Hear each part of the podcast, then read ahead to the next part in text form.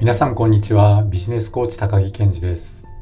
今日もポッドキャストを聞いていただいてありがとうございます。コーチとしていろいろな方とお話をしていると世の中には目標を立てるのが嫌いな方とか目標を立てることに対してネガティブなイメージを持っている方が結構たくさんいらっしゃるということに気がつきます。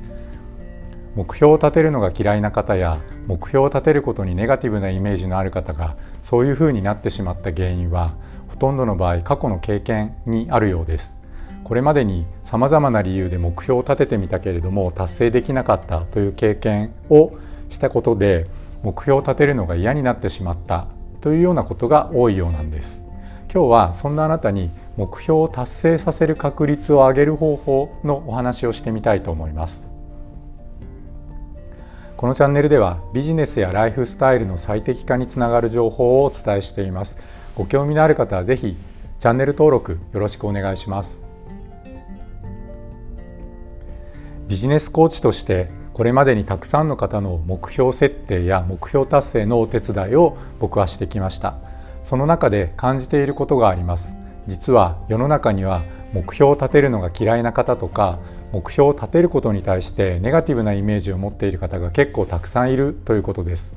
こうした目標を立てるのが嫌いな方や目標を立てることにネガティブなイメージのある方がそういうふうになってしまった原因はほとんどの場合は過去の経験にあるようです。これまでにさまざまな理由で目標を立てたけれども達成できなかったとかそういう経験をしたことで自己肯定感を下げてしまって結果として目標を立てるのが嫌になってしまったのだと思います。今日はそんなあなたに目標を達成させる確率を上げるためのお話をしたいと思います。はじめに今日のまとめです。目標を設定した時にその目標を達成させる確率を上げるために今日僕がご提案するのはシンプルに一つです。それはプラン B を考えるということ。僕がプラン B を考えることで目標達成の確率が上がると考える理由は3つあります。1つ目はプラン B を考えるプロセスでその目標を達成したい理由がより一層明確になるということ。2つ目はプラン B があることで目標を達成するための行動の継続がしやすくなるということ。3つ目は最初のプランがうまくいかない可能性を事前に考えることで目標達成の道のりを柔軟に考えられるようになること。この3つです。それでは具体的にお話をしていきましょう。先日コーチングセッションをしていて感じたことです。あるクライアントさんが朝活をしたいということで朝活を始めることをテーマにお話をしていました。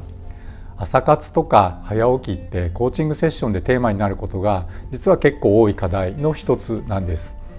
自己啓発書とかビジネス書を読んでいると成功する人には早起きの人が多いとか優秀な経営者が早起きを進めているというのも多くのビジネスパーソンが朝活や早起きをしたいというふうに考える理由になっているのかもしれません。確かに僕のクライアントさんとお話をしていても朝早起きをしている人や早起きができるようになった人はビジネスだけではなくプライベートなことご家族との関係などいろいろなことがうまくいくケースが多いように感じます。一説によると朝は日中に比べると仕事の効率が3倍ぐらい高いと言ったりする人もいるぐらいです。そういうわけでこれまでにも結構たくさんの方の早起きとか朝活がうまくいくようにするお手伝いを僕はしてきました。実際に直接朝活にお付き合いをするということもやっています。先ほどのクライアントさんとは別な方なのですが毎週決めた日に朝8時半から朝活セッションというのをやらせていただいています。この朝活セッションでは週の初めに行うのでそのクライアントさんはこの1週間で取り組むことを朝活セッションで言語化をしてで週末に行う定期セッションでその振り返りをして課題を抽出するというサイクルを回すことでとても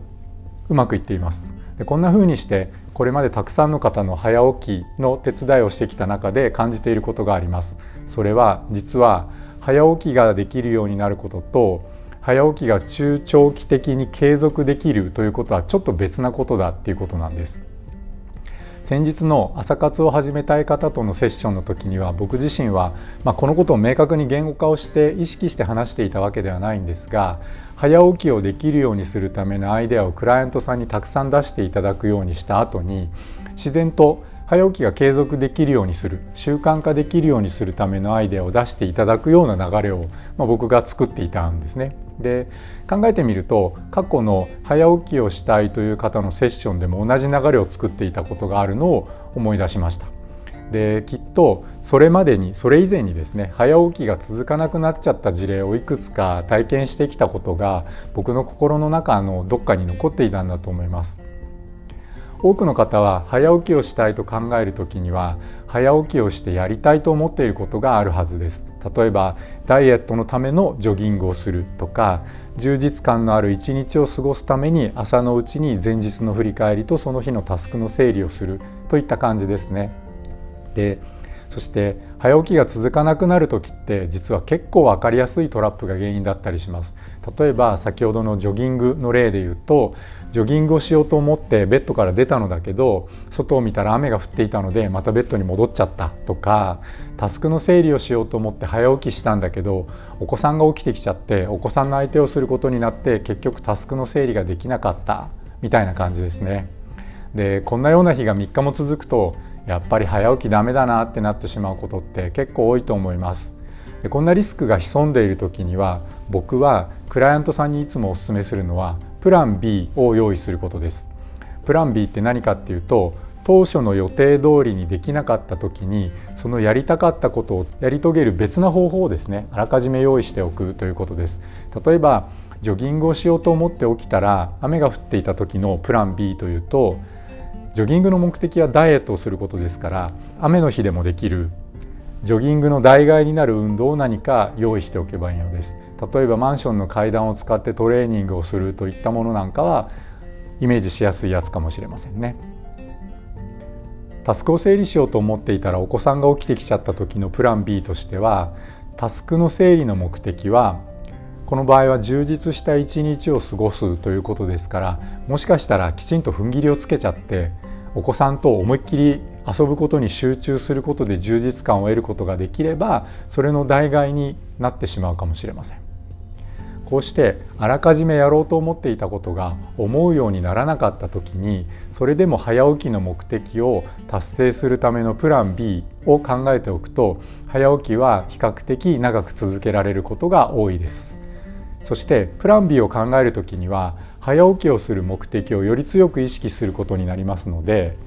プラン B を用意してない時に比べるとより早起きがきちんとできるようになったりとか早起きが継続できるようになる確率が高くなるということもあるみたいです。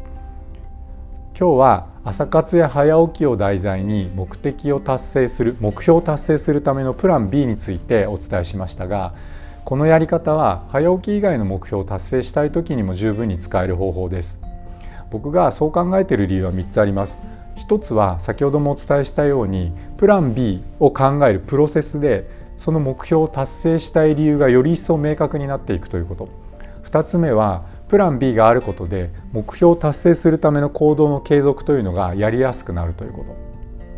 3つ目は最初のプランがうまくいかない可能性を事前に想定しておくことで目標達成の道のりをより柔軟に考えられるようになること。この3つです。目標達成の道のりは一つとは限りませんし複数の方法を使って目標にアプローチしていっても